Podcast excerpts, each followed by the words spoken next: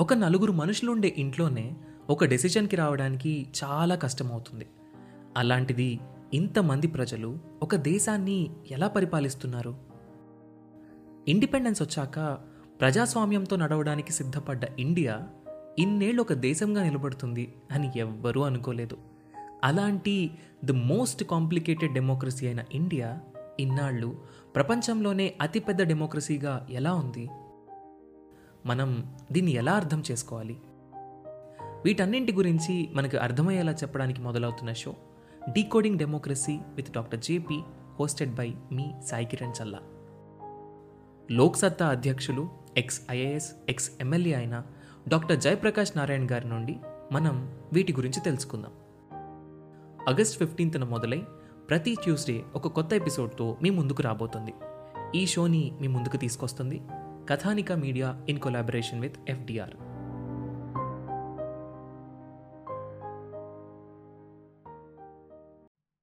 Hello everyone welcome to UPS radio podcast NPS OPS ఈ pension scheme వల్ల ఎంతో మంది there are huge debates in the society whether we have to go for NPS లేదు కొన్ని state governments మనం మళ్ళీ ఓపీఎస్కి వెళ్ళిపోవాలి అంటున్నాయి.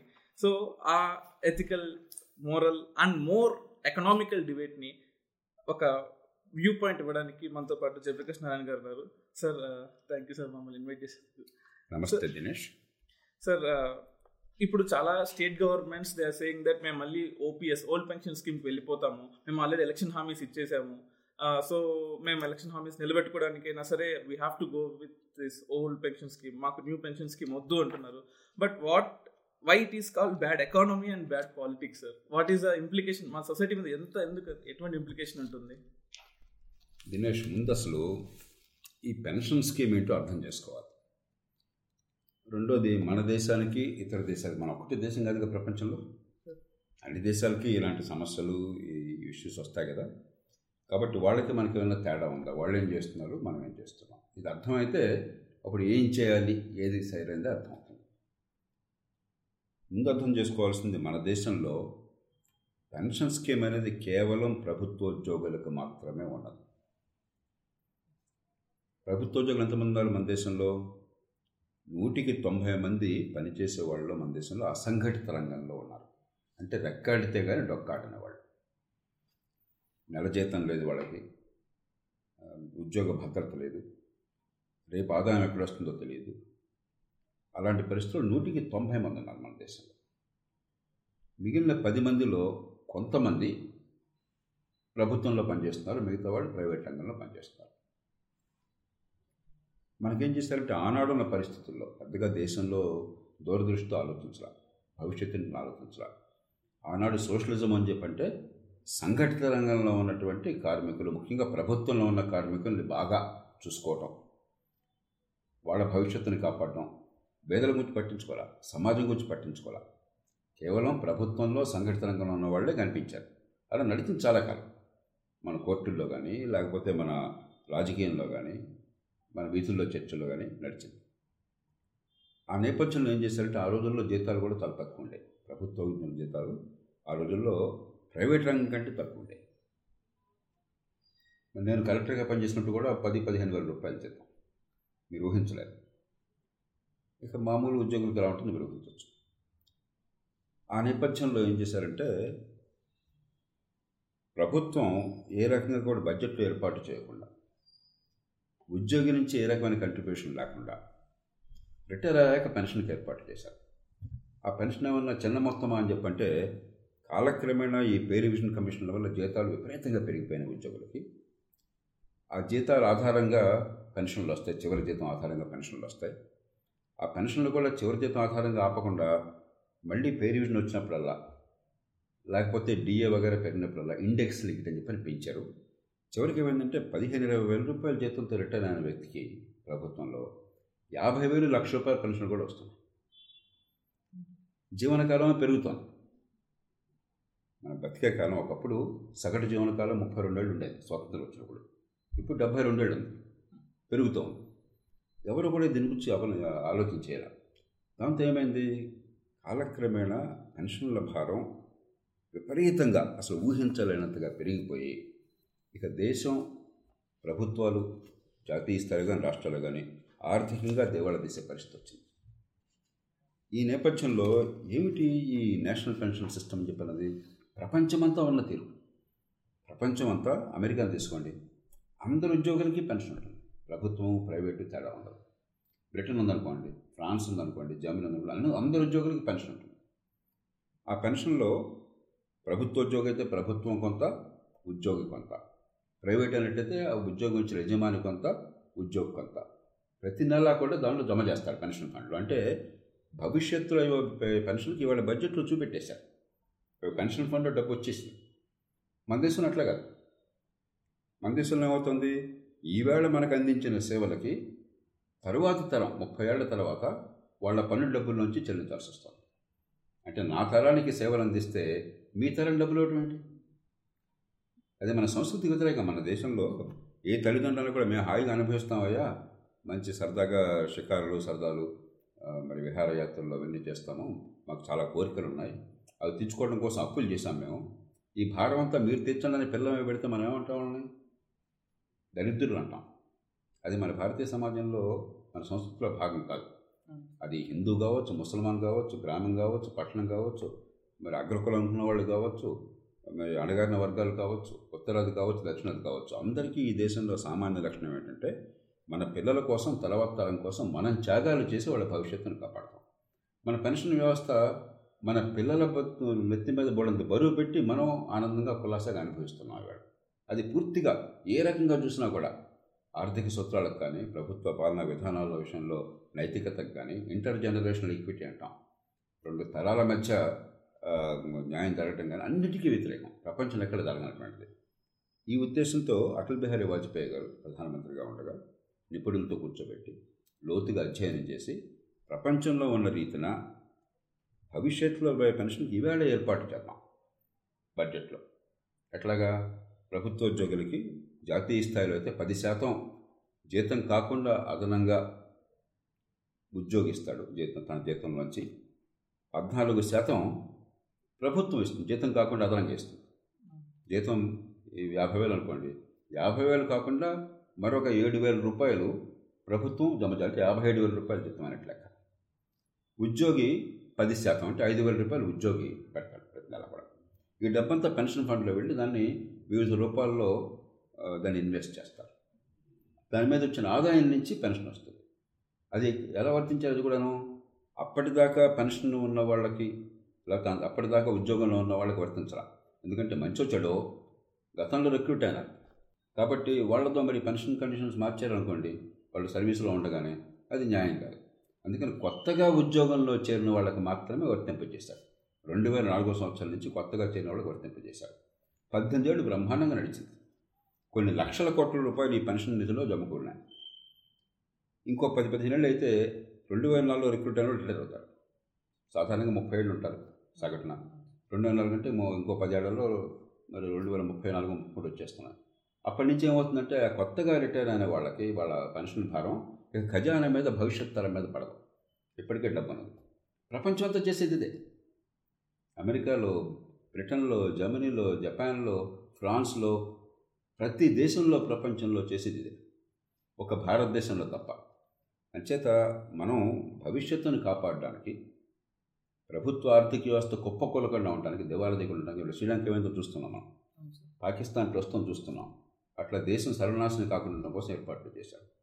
కానీ ఏమైందంటే సంఘటిత రంగం. గొంతున్నది పలుకుబడి ఉన్నది. వాడు పది మంది కలిస్తే ఎన్నికల్లో ఓడిస్తారో అన్న భయం అన్నది జనం మీద ఉన్న ప్రేమ కంటే ఓటర్ల మీద పన్ను కట్టే వాళ్ళ మీద ప్రేమ కంటే వాళ్ళ పట్ల భయం కంటే కొద్ది మంది అయినా కూడా సంఘటితంగా ఉండి ఎదురు తిరిగే ప్రభుత్వ ఉద్యోగులు అంటే రాజకీయ పార్టీలకు భయం. కాబట్టి ప్రజల ప్రయోజనాలని పక్కన పెట్టి కేవలం సంఘటిత రంగంలో ఉన్న కొద్ది మంది ఆ నూటికి రెండు ఇద్దరు ముగ్గురిని వాళ్ళ యొక్క ప్రయోజనాలు కాపాడటం కోసం చెప్పని కొన్ని రాష్ట్రాల్లో పార్టీలు పూర్తిగా దిగజారిపోయి ప్రజల పట్ల ఏమాత్రం ప్రేమ లేకుండా భవిష్యత్తు పట్ల అవగాహన లేకుండా మ- తర్వాత దివాళా తీస్తే వెనకం కావాలి ఇవాళ నాకు అధికారం కావాలా రేపు పొద్దున అవధి ఎవరికి కావాలి అన్న దృష్టితో చేస్తున్నారు. ఆ కారణంగానే ఇవాళ ఈ మధ్యకాలం మీరు పంజాబ్లో చూశారు. రాజస్థాన్లో చూశారు ఛత్తీస్గఢ్లో చూశారు జార్ఖండ్లో. ఇలా ఒక రాష్ట్రంతో ఒక రాష్ట్రంలో ఈ రకంగా ఏ రకం హిమాచల్ ప్రదేశ్లో ముందు చూపు లేకుండా ప్రవర్తిస్తున్నారు. మరి పశ్చిమ బెంగాల్ మొట్టమొదటి నుంచి ఈ పథకంలో చేరలేదు. ఈ పథకంలోకి మొట్ట అన్ని రాష్ట్రాలు పశ్చిమ బెంగాల్ మినహాయిస్తే స్వచ్ఛందంగా చేరినాయి. ఆనాడు వాజ్పేయి ప్రభుత్వం ప్రారంభించినా కూడా యూపీఏ ప్రభుత్వం కాంగ్రెస్ ఆధ్వర్యంలో మన్మోహన్ సింగ్ గారి ప్రభుత్వం పూర్తిగా దీన్ని అమలు చేసింది. ఆ తర్వాత ఎన్డీఏ ప్రభుత్వం మళ్ళీ కొనసాగిస్తాను ఇప్పటిదాకా హాయిగా జరుగుతుంది దేశ భవిష్యత్తుని పదిలిపరిచేది దాన్ని పక్కన పెట్టి దేశం నాశనమైనా పర్లేదు మాకు వాళ్ళ అధికారం చాలు అని చెప్పని రాజకీయంలో ఉన్నవాళ్ళు. ప్రభుత్వం ప్రజలు ఏం కావాలి పన్ను కట్టేవాళ్ళు ఏం కావాలి మాకు అనవసరం. మాకు ఆ గతంలో వచ్చినట్టుగా ఇచ్చేయండి. మేము చేరింది ఈ కొత్త పెన్షన్ పద్ధతిలో చేరాం. నిజమే అది కాంట్రాక్ట్. అయినా సరే మాకు అనవసరం. మేము గట్టిగా విధిస్తాం మీరు నోరు మూసుకుని మా మాట వినాల్సిన ఉద్యోగులు. అంటే చివరికి ఇదంతా ప్రజల సంబంధం లేదు. పన్ను కట్టే వాళ్ళతో సంబంధం లేదు. సామాన్య ప్రజలతో సంబంధం లేదు. మరి రెక్కాడితే డొక్కాడిన మనిషికి పెన్షన్ ఎవరుస్తున్నారు ఈ దేశంలో? మన ఆఫీసులోనో ఇంట్లోనో పాప వంట వంట పని చేసేవాళ్ళు ఉంటారు. మన పొలాల్లో వ్యవసాయ కార్మికులుగా ఉంటారు. చిన్న రైతులు ఉంటారు. తోపుడు బళ్ళతో కూరగాయలు వస్తువులు అమ్ముకునే వాళ్ళు ఉంటారు. భవన నిర్మాణ కార్మికులు ఉంటారు. రిక్షా తొక్కేవాళ్ళు ఉంటారు. ఆటో నడిపే వాళ్ళు ఉంటారు. ట్యాక్సీ నడిపే వాళ్ళు ఉంటారు. ప్రైవేట్ రంగంలో సాఫ్ట్వేర్లో పనిచేసే వాళ్ళు ఉంటారు. ఇతర రంగాల్లో పనిచేసే వాళ్ళు ఉంటారు. ఫ్యాక్టరీలో కార్మికులు ఉంటారు. వాళ్ళెవరికీ లేదా? హక్కు? పెన్షన్ హక్కు? ప్రభుత్వంలో ఉద్యోగులు చేరారు కాబట్టి పన్ను డబ్బులు మొత్తం వాళ్ళకే కట్టబెట్టాలా? ఇది దేశం ఆలోచించాలి. ఎందుకంటే ఈ ప్రజల తరఫున పన్ను కట్టే వాళ్ళ తరఫున భవిష్యత్ తరఫున ఎవరు మాట్లాడాలి మన చర్చ అంతా కూడా వీడు వాడిని కొట్టాడా వాడిని జైల్లో పెట్టాడా వాడు వీడిని జైల్లో పెట్టాడా?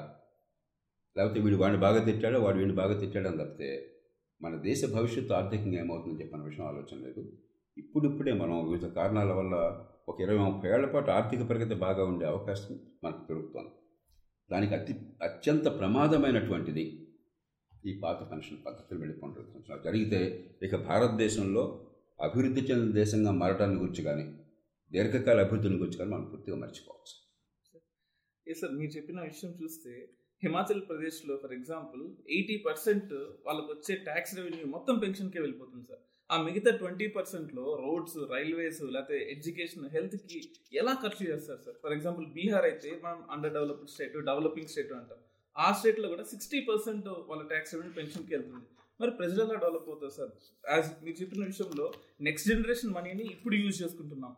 సో స్టేట్స్ ఇంకా దివాలా తీసే అవకాశం ఉంటుంది కదా సార్. సెంట్రల్ గవర్నమెంట్ హెల్ప్ చేస్తుందని ఒక దివా ఉండొచ్చు. కానీ స్టేట్ గవర్నమెంట్స్ దివాలా తీసే మీరు చెప్పింది దినేష్ చాలా వాస్తవం. భవిష్యత్తు ఏమైతే మాకేంటి అన్నటువంటి ఒక తెగింపు ధోరణి కనిపిస్తున్నారు ఎందుకంటే ఈ పెన్షన్ల భారం పడేది ఈ కొత్తగా చేరిన ఉద్యోగులకు అప్పటి నుంచి ఒక పదేళ్ళ తర్వాత. పదేళ్ళ తర్వాత కదా నాశనం అయ్యేది. అప్పుడు నేనుంటాను ఎవడుంటాడు రాజోడు రాజోడు నాకు అనవసరం కదా అన్న ధోరణేమో రాజకీయ పార్టీ అది. ఉద్యోగులతో నాకు అనవసరం. అదేమైతే జనం ఏమైతే జనాన్ని పాలించడం కోసం మేము ఉన్నాం. వలస పాలన కాలం నుంచి మన దేశంలో గొప్ప ఉద్యోగులు అధికారులు ఉన్నారు. ప్రజల కోసం సేవ చేసేవాళ్ళు. కానీ ఉద్యోగ వర్గం కన్యాశుల్కంలో ఆనాడు గురజడప్పారావు గారు చెప్పిన నాటి నుంచి అదే తీరు. ఉద్యోగ వర్గం ప్రజల్ని శాసించడం కోసం ఉన్నాం అన్న భావన ఉన్నది. వలస పాలన కాలం ఎందుకంటే ప్రజలకు జవాబుదారీగా ఉద్యోగ వర్గం భారతదేశంలో ఏనాడు లేదు. అంచేత ఒక సామాన్య ఉద్యోగి కూడా ప్రజలతో మాట్లాడుతున్నప్పుడు ఎవరితో మాట్లాడుతుందో తెలుసా? అంటాడు. ఆ ధోరణి ఏంటంటే పన్ను కట్టే వాళ్ళ డబ్బు నుంచి మన పోషిస్తున్నారు. ఓటు వేసే ప్రజల కోసం మనం ఉన్న. ప్రభుత్వం ఏంటంటే ప్రజల సేవ కోసం ఉన్నది. ప్రజల ఉమ్మడి సేవల కోసం ఉంది. సొంతంగా మన ఇంట్లో మనం చేసుకోలేని పనులు ఉమ్మడిగా మనం చేసుకోవాలి. అందరికీ మంచి విద్య అందడం కావచ్చు ప్రతి కుటుంబానికి ఆరోగ్యం అందడం కావచ్చు ఆర్థిక భారం లేకుండా మంచి రోడ్లు కావచ్చు లేకపోతే బాగా విద్యుత్ అందడం కావచ్చు. విద్యుత్ డబ్బులు ఇస్తాం మనం. కానీ విద్యుత్ అందించే వ్యవస్థ కావాలి కదా. మంచినీళ్ళు రావటం కావచ్చు వర్షం వస్తే వరదలు రాకుండా చేయటం కావచ్చు మురుగునీటి పారుదల కావచ్చు మన హక్కులు రక్షించడం కోసం చెప్పిన కోర్టులు లేకపోతే పోలీసులు యంత్రాంగం కావచ్చు అందరినీ సమానంగా చూడడం కోసం ఇవన్నీ ప్రభుత్వం మాత్రమే చేయగలదు. అందుకోసం పన్నులు కడుతున్నారు సామాన్య జనం. అంతేగాని మీరు జీతాలు ఇచ్చుకోండి మీరు పెన్షన్లు ఇచ్చేసుకోండి మీరు మమ్మల్ని నెత్తినెక్కి తొక్కండి మమ్మల్ని ఏడిపించండి ప్రతి పనికి గవర్నమెంట్ ఆఫీస్కి వస్తే మమ్మల్ని పదిసార్లు తిప్పండి సిఫారసు లేకుండా పని చేయబోకండి ప్రభుత్వంలో ఉన్న వాళ్ళేమో దోచుకోండి నాయకులు అయినట్టయితే మరి డబ్బులు ఇచ్చి మమ్మల్ని ఓటర్లు మభ్య పెట్టండి అని చెప్పి ప్రజలు ఓట్లు ఇట్లా ఒక ప్రభుత్వాన్ని ఏర్పాటు చేసుకున్నది మేము సొంతంగా చేసుకోవాలని ఉమ్మడి పనులు చేయడం కోసం ఒక వ్యవస్థ కావాలి. దానికి మేము పన్నుల డబ్బులు ఇస్తాము. ఆ పన్నుల డబ్బుతో పని కావాలి చెప్పని. అది పూర్తిగా మర్చిపోయి మేము పెత్తనం చేస్తాం మేము అధికారంలో ఉన్నాం మా చేతిలో లాఠీలు ఉన్నాయి మేము ఇష్టం వచ్చినట్టు ఎవరినైనా అరెస్ట్ చేస్తాం ఎవరైనా కొడతాం ఎవరైనా తిడతాం. మేము ఈ పన్నుల డబ్బులు ఏ రకంగానే ఖర్చు పెడతాం? మధ్యలో మీడియా ఆపడానికి? అంటే ఒక పూర్వకాలం ఒక రాచరికంలాగా. ఒక జమీందారీలాగా. ఇదేదో వాళ్ళ సొంతది అన్నట్టుగా మనం అనుకోవట్లా ప్రజాస్వామ్యం అనుకోవట్లా అక్కడ కూర్చున్నవాడు రాచరికంలాగా నడుస్తోంది దేశంలో. అందువల్ల ఈ సమస్య వచ్చింది. మీరు చెప్పినట్టుగా మూడు ప్రధానమైన పద్దులు అవి అసలు మార్చలేం. జీతాలు పెన్షన్లు అప్పుల మీద వడ్డీలు కట్టడం. ఈ మూడు కలిస్తే కొన్ని రాష్ట్రాల్లో వాళ్ళ సొంత వనరులు తీసుకుంటే అంటే ఆ రాష్ట్రం సొంతంగా వసూలు చేసే పన్నులు వగేరా తీసుకుంటే నూట అరవై ఎనిమిది నూట డెబ్భై శాతానికి వెళ్ళిపోయారు. అంటే వంద రూపాయలు రాష్ట్రం సొంతంగా వనరులు సమకూర్చుకుంటే జీతాలు పెన్షన్లు వడ్డీలు దీనిలో ఏ ప్రభుత్వం మార్చే అవకాశం లేదు. దాని మీదనే వంద రూపాయలకి నూట డెబ్బై రూపాయలు ఖర్చు అవుతుంది కొన్ని రాష్ట్రాలు ప్రతి దాదాపు అన్ని రాష్ట్రాల్లో నూట పదిహేను నూట ఇరవై నూట పదిహేను నూట ఇరవై ఖర్చు అవుతుంది. సార్ మీరన్నట్టు వందకి నూట ఇరవై నూట యాభై కూడా ఖర్చు అవుతుంది. మన దేశంలో ఉండే సర్వీసెస్ అన్నీ the best in the world. లేకపోతే జీరో కరప్షన్ లేకపోతే సర్వీస్ డెలివరీ థౌజండ్ పర్సెంట్ పక్క అన్నప్పుడు మేబీ ఒక ట్యాక్స్ పేయర్ ఓకే నాకు ఇన్ని సర్వీసెస్ వస్తున్నాయి కాబట్టి ఐ కెన్ పే అని అనుకోవచ్చు. కానీ మన- కానీ మన దేశంలో పరిస్థితి అలా లేదు కదా సార్. లేనప్పుడు ట్యాక్స్ పేర్ ఎందుకు ఇవ్వాలి సార్ మనీ? ఒక పక్కనేమో పేదరికము ఇప్పుడు పేదరికం ఉన్నప్పుడు ఏమవుతుందంటే ఒక పేద కుటుంబానికి వంద రూపాయలు ఆదాయం వస్తే వందలో ఎనభై తొంభై రూపాయలు తిండికే సరిపోతుంది. జీవనావసరాలకే సరిపోతుంది. అదే కాస్త డబ్బున్న కుటుంబం పదివేల ఆదాయం వచ్చింది అనుకోండి లేదా లక్ష ఆదాయం వచ్చింది అనుకోండి మీరు తిండికో మీ జీవనవసరాలకో ఖర్చు పెట్టేది పది శాతమే ఉంటుంది. ఒక నిరుపేద దేశం అంటే ఏంటి? ఎక్కువ మంది పేదలు ఉన్నారు కాబట్టి పన్నుల్ని ఇష్టం వచ్చినట్టు వేస్తే ఇక అంతకంటే భయంకరమైనటువంటి పాపం ఇంకోట్లేదు మన దేశం మొత్తం జాతీయ ఆదాయంలో ఒక పద్దెనిమిది పంతొమ్మిది శాతం పన్నుల రూపంలో ప్రభుత్వాలు వసూలు చేస్తున్నాయి రాష్ట్రంగానే జాతీయ ఇస్తే కానీ. మనకున్న తలసరి ఆదాయంతో మన పేదరికంతో కాస్త అటు ఇటుగా ఇంత మనం వసూలు చేయగలిగింది. ఆదాయాలు పెరిగిన కొద్దీ పన్నులు ఎక్కువ వసూలు చేయగలుగుతాం. అంటే ఆదాయంలో శాతంగా పన్నుల వాటా పెరుగుతుంది. మీ బ్రిటన్ ఉందనుకోండి ముప్పై శాతం పైగా ఉంది. అమెరికా ముప్పై ఏడో ముప్పై ఐదో ఉంది. అమెరికా కూడా ముప్పై శాతం దగ్గర ఉన్నది.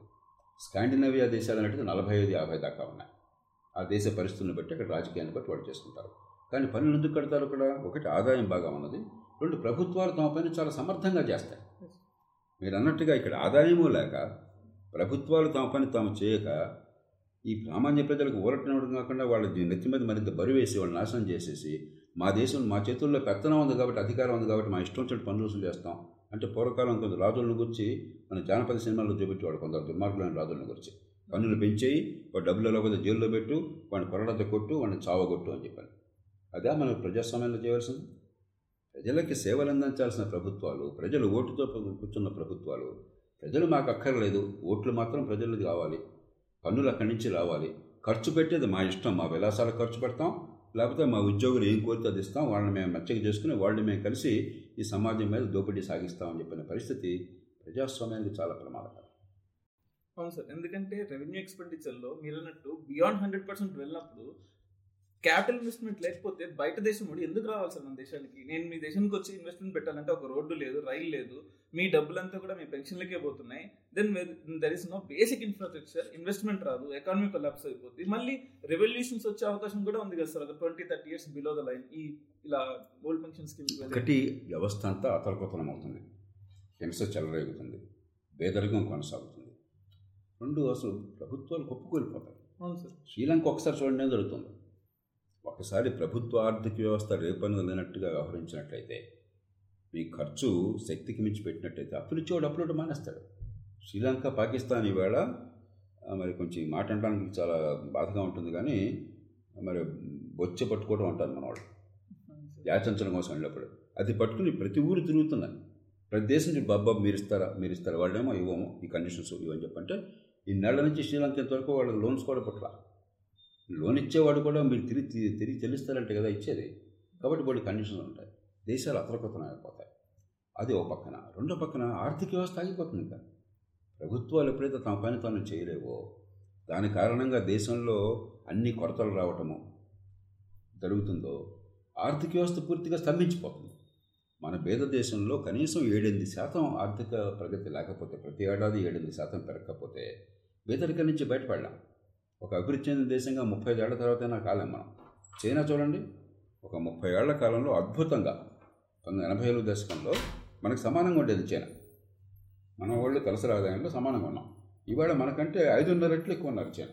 ఎందుకని? ముప్పై నలభై ఏళ్ళు అద్భుతంగా ప్రగతి సాధించారు. ప్రతి ఏడాది తొమ్మిది పది శాతం సాధించారు. ఇవాళ అమెరికా లాంటి దేశాన్ని వాళ్ళు వణికిస్తున్నారు. ప్రపంచం మొత్తం చైనా అంటే గడగడలాడుతుంది. ఫ్రాన్స్ అధ్యక్షుడు ప్రస్తుతం వాడు చైనాలో ఉన్నాడు. చైనాని మచ్చిక చేసుకుంటున్నారు. ఎందుకని? ఆర్థికంగా ఒక దేశం పెరిగింది ప్రగతి వేగంగా వచ్చింది ఒక తరం కాలం పాటు కాబట్టి పేద దేశం అభివృద్ధి చెందుతున్న దేశం ఒక అభివృద్ధి చెందిన దేశంగా ఒక బలమైన దేశంగా రూపొందింది. పేదరికం పూర్తిగా పోయింది ఉపాధి అవకాశాలు పెరిగాయి ఆదాయాలు పెరిగాయి జీవన ప్రమాణాలు పెరిగాయి. అది మనం కోరాల్సింది. అంతేగాని రెండు శాతం మందికి పన్నుల డబ్బులన్నీ కూడా ఇచ్చేసేసి వాళ్ళ జీవన ప్రమాణం పెరిగి తొంభై ఎనిమిది శాతం అంతా కూడా పేదరికంలో మగ్గుతూ ఉండి ఆర్థిక వ్యవస్థ పెరగకుండా ఉండి ఆర్థికాభివృద్ధి ఆగిపోయి ఉపాధి లేకుండా యువతంతా నిరుద్యోగంలో ఉండి ఇదా మన సమాజం కోరుకోవాల్సింది? అందుకు కాదు ప్రభుత్వాలు అనుకున్నది. ప్రభుత్వాలు ప్రజల ప్రతినిధులుగా వచ్చారు అక్కడ. ప్రభుత్వోద్యోగుల ప్రతినిధి కాదు. ప్రభుత్వం ప్రభుత్వోద్యోగులది కాదు. ప్రజలది. ప్రభుత్వోద్యోగంలో ఒక చిన్న భాగం అంతే. మనం అది మర్చిపోయినాం ఈ దేశంలో అందుకనే ఇరవై శాతం అప్పులు దాటకూడదు. ఒక రాష్ట్ర స్థూలాదాయంలో మరి ప్రభుత్వాలు చేసే అప్పులు ఇరవై శాతం. అది ఎఫ్ఆర్బిఎం చట్టం ప్రకారం చెప్తుంది చాలా రాష్ట్రాల్లో పంజాబ్ ఉంది. పంజాబ్లో ఇగో ఈ పాత పెన్షన్కి వెళ్ళిపోతున్నాను ప్రకటన చేసుకున్నారు. యాభై ఐదు శాతం. దేశంలో హయ్యెస్ట్ రాజస్థాన్ నలభై ఎనిమిది యాభై శాతం. దానిలో కూడా మళ్ళీ అప్పులు దాచిపెడుతున్నారు. అప్పులు కనిపించే అప్పులు వేరు. కనిపించకుండా ఆఫ్ బడ్జెట్ లోన్స్ అంటారు. వేరే ప్రభుత్వ రంగ సంస్థల పేరుతోనో భూములు వగేరా తాకట్టు పెట్టో కొన్ని సందర్భాల్లో రాబోయే పనులు ఎస్క్రోలో పెట్టి ప్రపంచ చరిత్రలు ఎక్కడ ఉండదు రాబోయే పన్నుల ఆదాయాన్ని అప్పులిచ్చిన కాబూలు ఇవ్వాలకు ముందుగానే పెట్టేసి ఈ డబ్బు మా ఎవరితో డైరెక్ట్గా మిగిలిపోతుందని చెప్పి పెట్టుకుని ఇంత దారుణంగా హెచ్చుబట్టలకు అప్పులు తీసుకొచ్చేసి ఈ పూట రేపంటే పరగడదు ఈ పూట ఉంటే చాలు ఇవాళ పబ్బం గడిస్తే చాలు. తెలంగాణ రాష్ట్రం తీసుకోండి. చాలా సంపన్న రాష్ట్రం. ఒక చిన్న రాష్ట్రంలో మహానగరం హైదరాబాద్ ఉన్నది. నెలకి పది రోజుల పాటు పదిహేను రోజుల పాటు ఆర్బీఐ దగ్గర ఓవర్ డ్రాఫ్ట్ తీసుకోవాల్సి వస్తుంది. అత్యంత సంపన్న రాష్ట్రంగా మొదలైన రాష్ట్రం ఉదాహరణ. ఆంధ్రప్రదేశ్ చెప్పనక్కర్లేదు. ప్రారంభమే గడ్డుగా ప్రారంభమైంది. ఇక పంజాబు మరి రాజస్థాను నేను ఇందా చెప్పాను నేను జరుగుతుంది చెప్పాను. కాబట్టి రాష్ట్రం తర్వాత రాష్ట్రం రేపన్నది లేనట్టుగా రాజకీయంగా అధికారమే సర్వస్వము. అధికారం లేకపోతే ప్రాణం పోయినా పర్వాలేదు. ఇది జీవన్మరణ సమస్య అధికారం ఉండటం పోవటం అన్నది. రాష్ట్రం ఏమైతే నాకు కావాలా దేశం ఏమైతే ఏం కావాలని చెప్పిన ధోరణిలో వ్యవహరిస్తున్నారు ఇది చాలా ప్రమాదకరం. సార్ మీ ఇలాగే చేసుకుంటూ పోతే over period of time government దగ్గర డబ్బులు లేక ఈ రిటైర్మెంట్ ఏజ్ని పెంచుకుంటూ పోతుంది కదా సార్. ఇప్పుడు ఫ్రాన్స్లో అలాగే సిక్స్టీ సిక్స్టీ టూ అయింది సిక్స్టీ ఫోర్ అయింది సిక్స్టీ సిక్స్ కూడా అయ్యే అది అవకాశం కూడా. పెంచాలి వచ్చినాయి. రిటైర్మెంట్ ఇప్పుడు ప్రభుత్వ ఉద్యోగులు కోరుకుంటున్నారు మన దేశంలో. కానీ యూత్కి ఎంప్లాయ్మెంట్ రాదు కదా సార్ అలాంటప్పుడు. మరి అందుకనగా కఠినమైనటువంటి చాయిసెస్ ఉన్నాయి. మనకు అవ్వ కావాలి బొవ్వ కావాలంటే ఎట్లాగా? మనం మన దేశంలో మరి పెన్షన్ లభ్యత తీసుకోండి ఉదాహరణకి. రెండు వేల నాలుగు ఐదులో అంటే ఇంకా పద్దెనిమిది ఏళ్ళు గడిచింది అంతే రెండు వేల నాలుగు ఐదులో మొత్తం అన్ని రాష్ట్రాలు కలిపి అన్ని రాష్ట్రాలు కేంద్ర ప్రభుత్వ పాలిత ప్రాంతాలు కలిపి ముప్పై ఏడు వేల మూడు వందల డెబ్భై ఎనిమిది కోట్ల రూపాయల పెన్షన్ మొత్తం కలిపి. ఇవాడంతా తెలుసా? ఈవేళ కూడా కాదు ఇరవై ఒకటి ఇరవై రెండు రెండేళ్ళ క్రితం. నాలుగు లక్షల ఆరు వేల ఎనిమిది వందల అరవై ఏడు కోట్లు ఇదంతా ముప్పై ఏడు కోట్లు అక్కడ నాలుగు లక్షల ఆరు వేల కోట్లు ఎక్కడ ఎంత అలాంటప్పుడు కాలంలో ఇంకో కేవలం పద్దెనిమిదేళ్ళ కాలంలో పదిహేడేళ్ళ కాలంలో. ఇంకో టెన్ ఇయర్స్లో డబుల్ అయ్యే అవకాశం ఉంది కదా సార్? ఎందుకు? టెన్ ఇయర్స్లో డబ్బులు కాదు మూడు రెట్లు అయింది. రెండు వేల తొమ్మిదిలో మీరు చూడండి. రెండు వేల తొమ్మిదిలో పెన్షన్ మొత్తం ఎనభై మూడు వేల నాలుగు వందల నలభై ఐదు కోట్లు. రెండు వేల తొమ్మిది పది. రెండు వేల ఇరవై ఒకటి పన్నెండేళ్ళకు వచ్చేసరికి ఐదు రెట్లు పెరిగింది. పన్నెండేళ్ళలో ఐదు రెట్లు పెరిగింది. పెన్షన్ మామూలుగా పెరగట్లా. ఇప్పుడు ప్రభుత్వాలకు ఆదాయం అనేది స్థూల జాతీయ ఉత్పత్తి నుంచి లేకపోతే స్థూల రాష్ట్ర ఉత్పత్తి నుంచి వస్తుంది. దానిలో అందాక అనుకున్నాం రాష్ట్రం అయితే కొంత జాతీయ స్థాయి అయితే కొంత మొత్తం పద్దెనిమిది పంతొమ్మిది శాతం. అది ఒక రేటును పెరుగుతుంది. ప్రభుత్వాలకి పన్నుల ఆదాయం పెరిగే దానికంటే జీతాలు పెన్షన్లు రెట్టింపు మూడు రెట్లు పెరిగినాయనుకోండి ఉన్న కొద్దికి దివాలనేక దీనికి పెద్ద తెలివితేటలు అక్కర్లా. ఆదాయం నాకు వంద రూపాయలు పెరుగుతుంటే ఖర్చు వెయ్యి రూపాయలు పెరిగితే ఆ కుటుంబం ఏమవుతుంది? దివాలా తీస్తుంది. తతికిలు పడుతుంది దేశం అట్లాగే అవుతుంది రాష్ట్రాలు అట్లాగే అవుతున్నాయి మీరు ఇందాక అన్నారు కొన్ని జాతీయ స్థాయిలో ప్రభుత్వం ఆదుకుంటున్నామని. అదే సాధ్యం కాదు. జాతీయ స్థాయిలో ప్రభుత్వం ఈ సంవత్సరం లెక్కలు చూడండి. ముఖ్యంగా యువత చదువుకున్న వాళ్ళు అర్థం చేసుకోవాలి. ముప్పై మూడు లక్షల కోట్ల రూపాయలు జాతీయ స్థాయిలో ప్రభుత్వానికి పన్నులు ఇతరత్ర ఆదాయంగా లెక్కేశారు ఈ సంవత్సరం. నేను బడ్జెట్లో అంకెలు చెప్తాను నా సొంతంగా చెప్పడం ముప్పై మూడు లక్షల కోట్ల రూపాయలు. దానిలో పద్దెనిమిది లక్షల అరవై వేల కోట్ల రూపాయలు దాదాపుగా రాష్ట్రాలకి వివిధ రూపాల్లో బదిలీ. ముప్పై మూడు లక్షల కోట్ల పన్నుల ఆదాయంలో ప్రభుత్వ ఆదాయంలో జాతీయ స్థాయిలో పద్దెనిమిది లక్షల కోట్లు రాష్ట్రానికి వెళ్ళిపోతాం పద్దెనిమిది లక్షల అరవై వేల కోట్లు వెళ్ళిపోతాం పది లక్షల కోట్ల పైచిలకు వడ్డీలు. జీతభత్యాలు ఏడు లక్షల యాభై వేల కోట్ల రూపాయలు.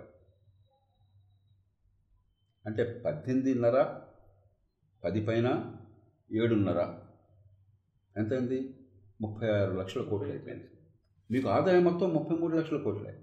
అంటే రాష్ట్రాలకి ఇచ్చే డబ్బులు జీతభత్యాలు వడ్డీలు కలిపితే ప్రభుత్వం ఒక్క రూపాయి కూడా ప్రజల కోసం ఖర్చు పెట్టకుండా ఇప్పటికే మూడు లక్షల కోట్ల రూపాయలు మీరు లోట్లో ఉన్నారు. కాబట్టి జాతీయ స్థాయిలో డబ్బులు లేవు. డబ్బులు చెట్లకు మలవు. డబ్బులు మన సంపద నుంచే వస్తాయి. ఆ సంపద పెంచాక ఆ పన్నుల రూపంలో సేకరించే దాని నుంచి వస్తాయి. మనం గతంలో చేసిన పొదుపు నుంచే వస్తాయి.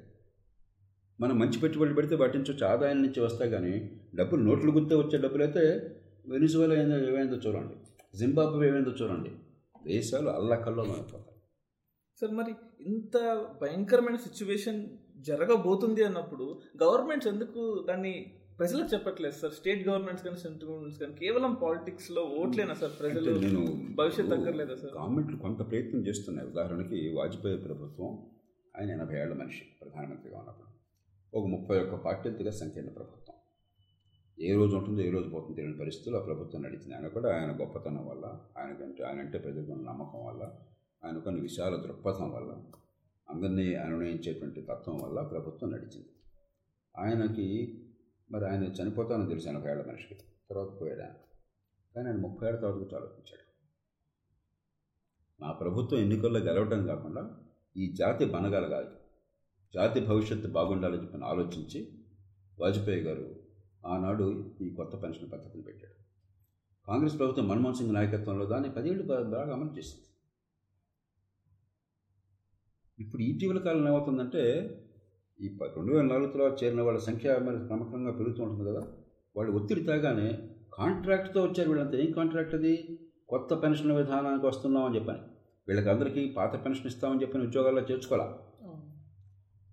బయట జీతాల కంటే ప్రభుత్వ ఉద్యోగులకి మీరు చూడండి ఏ రంగంలో అయినా సరే కింది స్థాయిలో ఉద్యోగులకి బయట జీతాల కంటే ప్రభుత్వ ఉద్యోగులు రెండు మూడు రెట్లు ఎక్కువ ఉంటాయి. కొన్ని సందర్భాలు నాలుగైదు రెట్లు ఉంటాయి. ఒకే పని చేసేవాళ్ళు బయట పదిహేను పదివేలు పదిహేను వేల జీతం వస్తే ప్రభుత్వంలో ముప్పై నలభై వేలు తక్కువ ఉండదు కొన్ని సందర్భాలు అరవై డెబ్భై వేలు ఉంటుంది. అది కాకుండా ఈ పెన్షన్ భారం శాశ్వతంగా భవిష్యత్తును పెట్టడం చెప్పంటే ఎంత దారుణం అది? మీరు వచ్చిందేమో ఉద్యోగంలో ఈ నిబంధనల ప్రకారం వచ్చారు వచ్చిన తర్వాత సంఘటిత బలం ఉంది కాబట్టి ప్రభుత్వాలు భయపడుతున్నాయి కాబట్టి పార్టీలు కేవలం స్వార్థం కోసం చెప్పని తమ మనవుల కోసం తమ ఎన్నికల్లో గెలవడం కోసం ప్రజల ప్రయోజనాలు బలిపెడతారు కాబట్టి దాన్ని అవకాశంగా తీసుకుని వాళ్ళ ఒత్తిడి తీసుకొచ్చి ఖబర్దారని చెప్పేసి ఆ ప్రభుత్వాన్ని పార్టీని భయపెట్టేసి మేము మా బతుకు చూసుకుంటాం జనం అంతా పోనండి సర్వనాశనంగానండి సమాజం నుంచి వచ్చారు ప్రభుత్వ ఉద్యోగులు ప్రభుత్వ ఉద్యోగులు బ్రిటన్ నుంచి రాలా అమెరికా నుంచి రాలా. వాళ్ళు వలసవాదులు కాదు ఈ దేశంలో మన సమాజంలో మన కుటుంబాల నుంచి వచ్చారు. అది మర్చిపోయి ఈ దేశమంతా ఏమైనా పర్లేదు పన్నులు కట్టే వాళ్ళు ఏమైనా పర్లేదు. మేమే అని చెప్పని కొంతమంది యూనియన్ నాయకులు ప్రభుత్వోద్యోగులందరూ అలా అనుకోవట్లా ప్రభుత్వోద్యోగుల్లో అత్యధికులు ఇప్పటికి కూడా చాలా దేశం గురించి ఆలోచించే మనుషులు. వాళ్ళందరికీ తెలుసు. విషయాలంటే తెలుసు. కాకపోతే ఉచితంగా ఎవరు డబ్బులు ఇస్తా అంటే నేను కాదంటానా? మీరు కాదంటారు? ఏ మనిషి అయినా కూడా అడగకుండా డబ్బులు ఇస్తా అంటే ఎవరు కాదంటారు? దానికి ఎవరు తప్పట్టాల్సిన అవసరం లేదు. కానీ కొంతమంది వాళ్ళ ప్రాప ప్రాపకం కోసం చెప్పాను. వాళ్ళ నాయకత్వం కోసం ట్రేడ్ యూనియన్లు కానీ మరోదానికి చలమణి వరకు మేము పెద్ద హీరోలుగా చలమణి కావాలని చెప్పని రెచ్చగొట్టము దుర్భాషలాడటము సమాజం గురించి ఏమాత్రం అవగాహన లేకుండా చాలా స్వార్థంగా ప్రవర్తించడము. ఇది ఇది ఎప్పుడు జరుగుతుందంటే ఇది ప్రతి దేశంలో కూడా ఒక మార్పును ఒక ప్రభుత్వం తేవాలని కోరుకుంటే ఒక మంచి మార్పును తేవాలని కోరుకుంటే దానివల్ల లాభపడేవాళ్ళు జనసామాన్యం. కానీ జనసామాన్యానికి ఆ లాభం ఏంటో అర్థం కాదు. నూటికి తొంభై మంది జీవన పోరాటంలో అలసిపోతున్నారు జనసామాన్యం. రెక్కాడితే కానీ వాళ్ళు మన దేశం లాంటి దేశాల్లో చాలామందికి చదువు లేదు. అసలు ప్రభుత్వం ఏంటి? ప్రభుత్వ విధులు ఏమిటి? ప్రభుత్వ నిధులు ఏమిటి తెలియదు. ఇప్పుడు నేను చెప్పే ఇంకా చదువుకున్న వాళ్ళకి చాలామందికి తెలియదు. ఊరికే పైపోయాను తప్ప. ఎందుకంటే ఈ క్వశ్చన్ని యూపీఎస్సీ ప్రిపేర్ అయ్యే వందల మంది స్టూడెంట్స్ అడుగుతున్నారు సార్. కాబట్టి ఏమవుతుందంటే పరిస్థితుల్లో మీరు ఏ ప్రజల కోసం ఒక మంచి నిర్ణయం దీర్ఘకాల దృక్పథంతో చేస్తారో ఆ ప్రజల నుంచి మీకు గట్టి మద్దతు ఏం రాదు. చాలా లూక్వామ్ అంటాం. ప్రజలు పట్టించుకోరు పెద్దగా. కానీ నష్టపోయే వాళ్ళు కొందరు ఉంటారు. నిజమైన నష్టం కాదు. ఇప్పటిదాకా మాకు వస్తుంది. లేకపోతే ఇంత ముందు వాళ్ళకి వచ్చింది. మాకెందుకు రాకూడదని కోరుకునే వాళ్ళు ఉంటారు. వాళ్ళు గడిసర్లు వాళ్ళు సంఘటిత బలం ఉంది. వాళ్ళ గొంతు ఉంది. వాళ్ళకి ఏం నష్టమో లేకపోతే ఇలా ఈ మార్పు రాకుండా ఉంటే ఏం లాభం వాళ్ళకి పూర్తిగా తెలుసు. కాబట్టి వాళ్ళ గొంతు చాలా బలంగా వినిపిస్తుంది. గట్టిగా పోరాడతారు. నేను సహకార బ్యాంకుల్లో పనిచేస్తుంటే ఎండీగా ఇప్పుడు నేను చెప్పేది ముప్పై ఐదేళ్ళ క్రితం. మా ఉద్యోగ వర్గాలతో వచ్చారు మంచి వాళ్ళు అంతా కూడా అంతా రైతు కుటుంబం నుంచి వచ్చారు రైతుల బ్యాంక్ అది. నేను రైతుల ప్రజలను కాపాడడం కోసం ఉద్యోగులను న్యాయంగా చూస్తూనే రైతుల ప్రజలను కాపాడడం కోసం పెద్ద పెట్టి వేసాను రైతుల సంస్థ ఇది. వ్యవసాయ రంగం ప్రయోజనాల కోసం రాష్ట్ర రైతుల కోసం వచ్చిన సంస్థ. కాబట్టి ఒక బ్యాంక్ ఉంది కాబట్టి మన అందరం కూడా జీతాలు భత్యాలు విలాసాలు చేసి రైతులను అన్యాయం చేస్తే ధర్మం కాదు. ఉద్యోగులకు న్యాయం చేద్దాం. కానీ రైతులకు న్యాయం చేయడం సంస్థ ప్రధాన లక్ష్యం చెప్పి నేను చాలా జాగ్రత్తగా వ్యవహరించేవాడిని. ఉద్యోగులతో చాలా సౌమ్యంగా ఉండేవాడిని ప్రేమగా ఉండేవాడిని. ఉద్యోగులంతా వచ్చి సార్ ఎలాగో ఈ సంస్థ బతకదు సార్. ఇది నాశనం అయిపోతుంది. మీరు ఎంతకాలం దీన్ని కాపాడతారు? ఎంతకాలం ఉంటారు మీరు? మీరు దాని మీద మా పొట్టంతో కొడుతున్నారు సార్? మీ పొట్టం ఏం కొట్టలేదా? మీరు చాలా హాయిగా ఉన్నారు. ఇది రైతుల సంస్థ. వాళ్ళ డబ్బుల నుంచి వచ్చింది. రైతుల భవిష్యత్తుని కాపాడడానికి వ్యవసాయంలో మనం వాళ్ళకి అప్పులు ఇవ్వడానికి అవసరం కూడా ఆదుకోవడానికి మనం చేసిన సంస్థ ఇది. వాళ్ళని కాపాడడం మన ధర్మంగా అంటే ఎలాగో మీరు కాపాడలేరు సార్. మీరు వాళ్ళు రేపు పోతారు. ఈ లోపల మమ్మల్ని ఎందుకు ఇబ్బంది పెడుతున్నారు? మా జీతాలు మా బత్యాలు కొంచెం పెంచి పారేసి విపరీతంగాను మాకు హాయిగా ఉండేట్టు చేయొచ్చు కదా అంటే నేను నవ్వేసి చెప్పేవాడిని మీరంతా కుటుంబాల నుంచి వచ్చారు రైతు కుటుంబాల నుంచి వచ్చారు. రైతుల భవిష్యత్తు నాశనం అయిపోయి మనం బాగుపడాలంటే దేశం ఏ కాలం బాగుపడుతుంది ఎందుకంటే వాళ్ళు మీరు చెప్పింది కరెక్టే సార్ ఇప్పటిదాకా నా దగ్గరికి వస్తుంటారు ప్రతి సంవత్సరం. కానీ సహజంగా మనసులో ఉంటుంది. ఈయన ఉండటం వల్ల మాకు ఇంకా ఎక్కువ వచ్చేది ఆగిపోయింది అని చెప్పాను. కానీ దేశానికి వచ్చింది సార్. అంచేత ప్రభుత్వాల్లో ఇప్పుడు ఇబ్బంది ఉంటుంది. బలమైన సంఘటిత వర్గాల వాళ్ళు వాళ్ళ స్వప్రయోజనం తెలిసిన వాళ్ళు బాగా గొంతున్న వాళ్ళు వాళ్ళు బాగా గొంతుని పలుకుబడిని ఉపయోగించి ప్రభుత్వాన్ని ఇరుకున పెడతారు. సామాన్యులు ఎవరి ప్రయోజనాలు అయితే చాలా కీలకమో ఆ సామాన్యులకు తాము మంచి ఉంటే తెలియదు ఏదో చేతిలో కాస్త పడేస్తే చాలా మహాప్రభు అనుకుని సంతోషపడతారు. జీవన పోరాటంలో అలసిపోతారు. ఇది ఎప్పుడు కూడా అసమానమైన పోరాటం. మంది హితాన్ని కాపాడటం సామాన్య జనం ప్రయోజనాలను కాపాడటం చాలా కష్టమైన ప్రక్రియ. కాబట్టి రాజకీయంలో ఉన్న వాళ్ళు కూడా దుర్మార్గులు కాదు. ఈ సామాన్యులతో కలిసి రావట్లేదు దానికోసం ఓటు వేయటం లేదు. వాళ్ళకి ఇది అర్థం కాదు. వీడికి అర్థం అవుతుంది వీడు గొడవ పెడుతున్నాడు. వీడితో మనకెందుకు పంచాయతీ? ఇచ్చేద్దాం. ఆ ధోరణి కొందరు ప్రదర్శిస్తున్నారు. కానీ ఖచ్చితంగా అది జాతి ద్రోహం. మన భవిష్యత్తు తరానికి అన్యాయం తలపెడితే మీరు నాయకత్వంలో ఉండి అది జాతి ద్రోహం కాదు దేశద్రోహం అంటే వేరే ఎక్కడ ఉండదు. దేశద్రోహం అంటే సినిమాలలాగా పాకిస్తాన్ వాడు బాంబులేయటం కాదు. మన బిడ్డల ప్రయోజనాలను మనకు తెలిసి తెలిసి బలిపెడుతున్నాం అంటే దేశద్రోహం కాదు అది. ఒక తల్లిదండ్రులు రేపు పొద్దున పిల్లలు నాశనం అయిపోతారు ఆస్తులన్నీ కరిగిపోతున్నాయి అప్పుల భారం పెరుగుతోంది వాళ్ళ జీవితాలంతా కూడా గందరగోళం అవుతుంది రోడ్డున పడతారని తెలిసి కూడా పిచ్చి పిచ్చి దుబారా ఖర్చులు చేసి వాళ్ళ స్వార్థం కోసం వాళ్ళ విలాసం కోసం అంతా ఖర్చు పెడితే అది పిల్లలకు ద్రోహం కాదు? అది ఖచ్చితంగా సార్. ఏ కుటుంబంలో అయినా కూడా ఏ కులంలో అయినా కూడా దేశం కూడా అంతే. ఒక కుటుంబానికి ఏ సూత్రాలు వర్తిస్తే దేశానికి కూడా ఏవో వర్తిస్తాయి. నెక్స్ట్ జనరేషన్ భవిష్యత్తుని ఈ జనరేషన్ తాకట్టు పెట్టకూడదు. కానీ మన అదృష్టం కొద్ది అంటే అంబేద్కర్ గారు చాలా ముందు చూపుతో రాజ్యాంగంలో ఏర్పాట్లు చేశారు. రెండు వందల తొంభై మూడు అధికారం ఏర్పాటు చేశారు. దాని ప్రకారం ఏంటంటే రాష్ట్రం ఏ రాష్ట్రమైనా అప్పులు తీసుకోవాలంటే జాతీయ స్థాయిలో ప్రభుత్వ అనుమతి కావాలి. దానికి నిబంధనలు స్పష్టంగా విధించవచ్చు. ఆ నిబంధనలు హేతుబద్ధంగా పక్షపాతాలకు అతీతంగా ఉండాలి. నీ పార్టీ నచ్చదు కాబట్టి నీ మీద భయపెడతా అంటే ధర్మం కాదు. అందరికీ వర్తించేట్టుగా వాస్తవాలందరికీ ప్రజలకు అర్థమయ్యేట్టుగా చేయాలి. కాబట్టి మనం గట్టిగా పోరాడాల్సింది ఏంటంటే నేను యువతనందరినీ కూడా గొంతుప్పని కోరుతున్నాను. ప్రభుత్వ ఉద్యోగాల్లో చేరాలని కోరేవాళ్ళని కూడా కోరుతున్నాను. మీరు లక్షల మంది ప్రభుత్వంలో చేరాలని కోరుకుంటారు. చివరికి వేల మందిగా చేరేది? మిగతా వాళ్ళంతా ప్రభుత్వం బయట ఉంటారుగా? అలాగే ప్రభుత్వ ఉద్యోగంలో మీకు ఉన్నది గుర్తింపు అన్నది గౌరవం అన్నది అధికారం అన్నది హోదా ఉన్నది జీతాలు ప్రైవేట్ రంగం కంటే చాలా ఎక్కువ ఉన్నాయి. ఇంకా దాంతో తృప్తిపడకుండా పెన్షన్లు కూడా ఉన్నాయి మిగతా వాళ్ళకి వరకు లేనివి.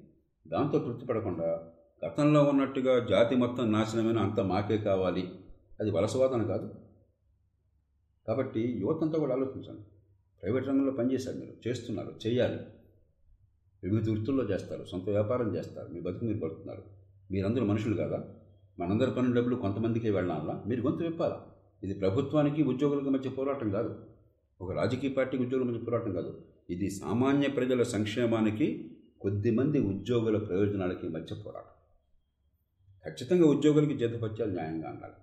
వాళ్ళు చేసిన పని బట్టి అందాలి. వాళ్ళ నుంచి మంచి సేవలు అందాలి. వాళ్ళని గౌరవించాలి. కానీ సమాజం మొత్తాన్ని నాశనం చేసి ఉద్యోగాన్ని మాత్రమే పెద్దపెట్ట వేయాలని చెప్పంటే అది పరిపాలన కాదు ప్రజాస్వామ్యం కాదు. ఈ రెంటికి మౌలికమైన తేడా ఉంది. కాబట్టి సామాన్యులు ముఖ్యంగా యువత స్పందించాలి. గొంతు ఇవ్వాలి ప్రభుత్వాలకు అర్థం కావాలి. పార్టీలకు అర్థం కావాలి. ఖబర్దారు మీరు కొన్ని వర్గాల కోసం రెండు మూడు శాతం మంది కోసం వాళ్ళంటే భయపడి వాళ్ళ గొంతుకి భయపడి సంఘటి భయపడి మా భవిష్యత్తు మంటగలిపితే మేమంతా లక్షల మంది ఉన్నాం. కోట్ల మంది ఉన్నాం ఈ దేశంలో. మేము ఊరుకోం. మిమ్మల్ని అందరిని నిలదీస్తాం ఓడిస్తాం. ఇలా ఎవరు చేస్తే వాళ్ళని ఓడిస్తాం అన్న పిలుపు సామాన్యుల నుంచి రావాలి. యువత నుంచి రావాలి. అప్పుడు మాత్రమే రాజకీయ పార్టీలు తట్టుకోగలరు సార్ మీరు ఇచ్చే ఈ వాల్యుబుల్ సజెషన్ని ఏ స్టేట్ గవర్నమెంట్ అయినా సెంట్రల్ గవర్నమెంట్ అయినా మళ్ళీ ఓల్డ్ పెన్షన్ స్కీమ్కి వెళ్ళకుండా కనుక ఆపగలిగితే మా నెక్స్ట్ జనరేషన్స్కి మా డాటర్స్ మా సన్స్ జనరేషన్స్కి చాలా హెల్ప్ అవుతుంది సార్ ఈ విషయం అట్లాగే ఇందాక మీరు రెవెన్యూ డెఫిసిట్ అన్నారు. రెవెన్యూ డెఫిసిట్ అంటే ఏమిటి? మీకు వచ్చేటువంటి పన్నుల డబ్బు మీకు ఆ సంవత్సరం వచ్చిన ఆదాయం. మీ రోజువారీ సాధారణ ఖర్చులు మీ పన్నుల డబ్బు కంటే ఎక్కువ పెట్టారనుకోండి ఎక్కడి నుంచి వస్తే డబ్బు? అప్పు చేయాలి అంటే రోజువారీ బతకడం కూడా అప్పు చేశారనుకోండి అప్పు చేసి పప్పు కూడా తిన్నారనుకోండి భవిష్యత్తులో అట్లా అప్పెట్ట తీరుస్తారు? మామూలుగా కుటుంబం ఏం చేస్తుంది? వంద రూపాయల ఆదాయం వస్తే ఎనభై తొంభై డెబ్బై శక్తిని పెట్టి ఖర్చు పెట్టి మిగతా ముప్పై రూపాయలు జాగ్రత్త దాచుకుంటారు. దాంతో ఓ స్థలం కొనుక్కోవచ్చు ఇల్లు కొనుక్కోవచ్చు వేరే చేయొచ్చు బ్యాంకులో వేసుకోవచ్చు కొంచెం పొదుపు ఉంచుకుంటారు. అది భవిష్యత్తుకు ఉపయోగపడుతుంది. అలా కాకుండా వంద రూపాయల ఆదాయం వస్తే రెండు వందల రూపాయలు ఖర్చు పెట్టారనుకోండి వంద రూపాయలు అప్పు చేశారనుకోండి కాలక్రమేణా అప్పులు పెరుగుతూ ఉంటాయి కదా ఎందుకంటే గతంలో చేసిన అప్పుల మీద వడ్డీ కూడా ఉంటుంది. కాబట్టి అప్పుల భారం కేవలం ఈ సంవత్సరం పెట్టిన ఖర్చే కాదు. వడ్డీ ఖర్చు పెరిగిపోతుంది అందుకే చెప్పాను మీకు. మనకి విధిగా చెల్లించాల్సిన డబ్బులు జంతపత్యాలు కాకుండా వడ్డీలు పాపంలాగా పెరిగిపోతున్నాయి. పది లక్షల కోట్లు జాతీయ స్థాయిలో వడ్డీలు. రాష్ట్రాల్లో పదుల వేల కోట్లు ఒక్కొక్క రాష్ట్రంలో వడ్డీల భారంగా పెరుగుతూనే ఉంది. పెన్షన్ల భారం పెరుగుతోంది. జీతాల భారం పెరుగుతోంది. ప్రజలకి సేవలు పెరగట్లా. ప్రజల జీవితాలు బాగుపట్ల. ప్రజల ఆదాయాలు పెరగట్లా ఆ మేరకు. కాబట్టి ఏమవుతుంది? కాలక్రమేణా జాతి మొత్తం నాశనం అవుతుంది. కాబట్టి ఒకటి పాత పెన్షన్కి వెళ్ళటం అనేది అందులో ఈ దశలో ఒక చక్కటి పెన్షన్ విధానం వచ్చిన తర్వాత అమలవుతున్న తర్వాత పద్దెనిమిది ఏళ్ళ తర్వాత ఇప్పుడు కొంతమందికి భయపడి వెనక్కి వెళ్ళటం అనేది ప్రజలకు ద్రోహం చేయటమే. రెండోది మీకు వచ్చిన ఆదాయాన్ని మించి మీరు కనుక రోజువారీ ఖర్చులు పెడితే అంటే రెవెన్యూ లోటు ఉన్నట్టయితే అంతకంటే ఆత్మహత్య సదృశం ఇంకోవట్లేదు కాబట్టి ఎట్టి పరిస్థితుల్లోనూ అప్పులు చేసి రోజువారీ పాలన చేయకూడదు. అప్పులు చేసిన డబ్బంతా కూడా పెట్టుబడులకు వెళ్ళాలి. మంచి రోడ్లు వేస్తాం మంచి మెట్రో నిర్మాణం చేస్తాం మంచి ఇరిగేషన్ పథకాన్ని చేపడతాం మంచి విద్యుత్ ప్లాంట్ వస్తుంది లేకపోతే మరొకటి వస్తుంది. అంటే భవిష్యత్తుని కాపాడేది వనరుల్ని పెంచేది ఆస్తుల్ని పెంచేది కావాలి. దాని నుంచి ఆర్థిక ప్రగతి వస్తుంది దాని నుంచి ఆదాయాలు వస్తాయి. పేదరికం పోతుంది. కాబట్టి ఈ రెండు నియమాలను గట్టిగా పెట్టుకున్నట్టయితే మనం ఈ దేశాన్ని కాపాడగలం. మన అదృష్టం కొద్ది ఏమిటంటే ఎంతసేపటికి పేద ప్రజలకి ఇచ్చేటువంటి రాయితీల మీద బోళ్ళంతా మాట్లాడుతున్నారు. దానిలో కూడా కొన్ని తప్పులు ఉన్నాయి. పేద ప్రజలకు ఖచ్చితంగా మనం తాత్కాలిక అవసరాలు తీర్చాలి. కానీ అదే పరిపాలన అనుకుంటే దేశం నష్టపోతుంది. కానీ పేద ప్రజలకు వెళుతున్నది చాలా తక్కువ. పోలికలు చూస్తే. రిటైర్ అయిన ఉద్యోగికి మీకు డెబ్బై వేల రూపాయలు ఎనభై వేల రూపాయలు నెలకు పెన్షన్ ఇస్తుంటే పేదలకు రెండు వేల మూడు వేల రూపాయలు మనం నెలకిస్తుంటే పేదరికం ఉన్నప్పుడు అది పెద్ద ఎక్కువగా చెప్తున్నాం మనం. పన్ను కట్టేవాళ్ళు ఓటు వేసేవాళ్ళు. రేపొద్దు నిజంగా ప్రభుత్వానికి ఆర్థిక భారం అయితే దాన్ని ఆపే హక్కు ఉంది. ఎందుకంటే అదేమి చట్టబద్ధంగా ఇచ్చేది కాదు. దాన్ని ఆపేయచ్చు కూడా. ప్రభుత్వ ఉద్యోగులు అట్లా కాదు. ఒకసారి పాత పెన్షన్కి వెళ్ళాక మూర్ఖంగా ఒక ప్రభుత్వం వెళ్ళాక ఏకపక్షంగా ఇక భవిష్యత్తులో వెనక్కి వెళ్ళడానికి అవకాశం లేదు. ఇంకోటి కూడా ఆలోచించాలి. అసలు ఒక ప్రభుత్వానికి ఇలాంటి నిర్ణయం ముప్పై ఏళ్ళ తర్వాత ఇవాళ బడ్జెట్లో డబ్బులతో చేయండి మీరు. అభ్యంతరం లేదు. కానీ మీ దగ్గర డబ్బులు లేకుండా ఇప్పుడు డబ్బులు పెట్టకుండా ముప్పై ఏళ్ళ తర్వాత ఖర్చు పెట్టడం ఇంత జరగ ఇంత సిద్ధపడుతున్నాం అని చెప్పని చట్టబద్ధంగా హామీ ఇచ్చే హక్కు ఎక్కడ ఎవరిచ్చాడు తర్వాత వచ్చే ప్రభుత్వాల సంగతి ఏంటి? తర్వాత పన్ను కట్టే వాళ్ళ సంగతి ఏంటి? దీంట్లో చాలా అంశాలు ఉన్నాయి. ఇది అనైతికము రాజ్యాంగ విరుద్ధము ప్రజాస్వామ్య స్ఫూర్తికి విరుద్ధము దేశ ఆర్థిక వ్యవస్థను నాశనం చేసేది. అన్ని రకాలుగా నాశనం. అది ఆలోచించట్లేదు వీరవుడు కూడా. అదేమంటే వీళ్ళు కొంతమంది హీరోలుగా నటిస్తున్నారు. మేమంతా చాలా గొప్ప హీరోలం. అందరికి అన్నీ ఇచ్చేస్తామని చెప్పని. వీళ్ళు బాబుగాడు సొమ్ము ఇచ్చినట్టుగా. ప్రజల పన్నులు డబ్బి ఆ సామాన్య ప్రజలకు చాలా వస్తువుల రూపంలో సేవల రూపంలో పెట్టుబడుల రూపంలో ఆర్థికాభివృద్ధి రూపంలో. అంతేగాని ఒక రాజుగారిలాగా నిజాంలాగా ఒక చక్రవర్తిలాగా నా ఇష్టం వచ్చింది చేస్తాను మీ డబ్బులతో. మీరు మిమ్మల్ని చావగొట్టి చెవులు మూయించి మీ దగ్గర పన్ను వసూలు చేస్తాను. మీరు భక్తులు చేస్తారు నాకు అనవసరం చెప్పమంటే ప్రజాస్వామ్యం ఎట్లా అవుతుంది వాడు హీరోలు ఎట్లా అవుతారు అలాంటి నాయకులు? ఆ పార్టీలు పార్టీల. దేశాన్ని దోచుకునేటువంటి ముఠాలు అవుతాయి. నేను కొంచెం పరుషంగా మాట్లాడుతున్నాను. ఎందుకంటే ఇది చాలా కీలకమైన అంశం. ఈ దేశ భవిష్యత్తుకు గొడ్డలు పెట్టబోతాం అవబోతుంది ఇలాంటి పిచ్చి పిచ్చి ఖర్చులు కనుక ప్రజల జీవితాలతో సంబంధం లేకుండా ప్రభుత్వాలు తాత్కాలికమైనటువంటి రాజకీయ లాభం ప్రజల కోసం చేసినట్టయితే దేశ భవిష్యత్తుని సమాధి చేస్తున్నాం మనం. గురజాడప్పారావు గారు చెప్పాడు దేశం అంటే మట్టి కాదో దేశం అంటే మనుషులు ఆయన. ఈ మనుషుల జీవితాలని కాపాడాలి. కానీ ఇప్పుడు దేశం అంటే అప్పులు మాత్రమే దేశం అంటే అప్పులు దేశం అంటే కొంతమంది పెత్తందారులు పెత్తనం చేస్తున్నవాడు సార్ నిజంగా మీరు చెప్పింది గవర్నమెంట్స్ పీపుల్ ఫాలో అయితే మన దేశం ఒక యాంగిల్లో వెళ్ళాల్సింది కొండ ఎక్కుతూ ఉంది సార్ బట్ అక్కడ నుంచి దూకకుండా ఉండాలంటే ఖచ్చితంగా మనం ఎన్పిఎస్కి స్టిక్ అవ్వాల్సిందే. థ్యాంక్ యూ సార్ మీ వాల్యుబుల్ సజెషన్స్ని ఇచ్చారు. అండ్ ఇది చాలా మందికి ఒక పెద్ద కేస్ స్టడీ అవ్వచ్చు ఒక పెద్ద నో పాలిటిక్స్లో కానీ ఎకానమీలో కానీ ఒక పెద్ద గేమ్ చేంజర్ అవ్వదు sir. Thank you thank you Dinesh ఒక నలుగురు మనుషులుండే ఇంట్లోనే ఒక డెసిషన్కి రావడానికి చాలా కష్టమవుతుంది. అలాంటిది ఇంతమంది ప్రజలు ఒక దేశాన్ని ఎలా పరిపాలిస్తున్నారు? ఇండిపెండెన్స్ వచ్చాక ప్రజాస్వామ్యంతో నడవడానికి సిద్ధపడ్డ ఇండియా ఇన్నేళ్ళు ఒక దేశంగా నిలబడుతుంది అని ఎవ్వరూ అనుకోలేదు. అలాంటి ది మోస్ట్ కాంప్లికేటెడ్ డెమోక్రసీ అయిన ఇండియా ఇన్నాళ్ళు ప్రపంచంలోనే అతిపెద్ద డెమోక్రసీగా ఎలా ఉంది? మనం దీన్ని ఎలా అర్థం చేసుకోవాలి? వీటన్నింటి గురించి మనకు అర్థమయ్యేలా చెప్పడానికి మొదలవుతున్న show decoding democracy with doctor JP hosted by మీ సాయి కిరణ్ చల్లా. లోక్సత్తా అధ్యక్షులు ఎక్స్ ఐఏఎస్ ఎక్స్ ఎమ్మెల్యే అయిన డాక్టర్ జయప్రకాష్ నారాయణ్ గారి నుండి మనం వీటి గురించి తెలుసుకుందాం. ఆగస్ట్ ఫిఫ్టీన్త్న మొదలై ప్రతి ట్యూస్డే ఒక కొత్త ఎపిసోడ్తో మీ ముందుకు రాబోతుంది. ఈ షోని మీ ముందుకు తీసుకొస్తుంది Kathanika media in collaboration with FDR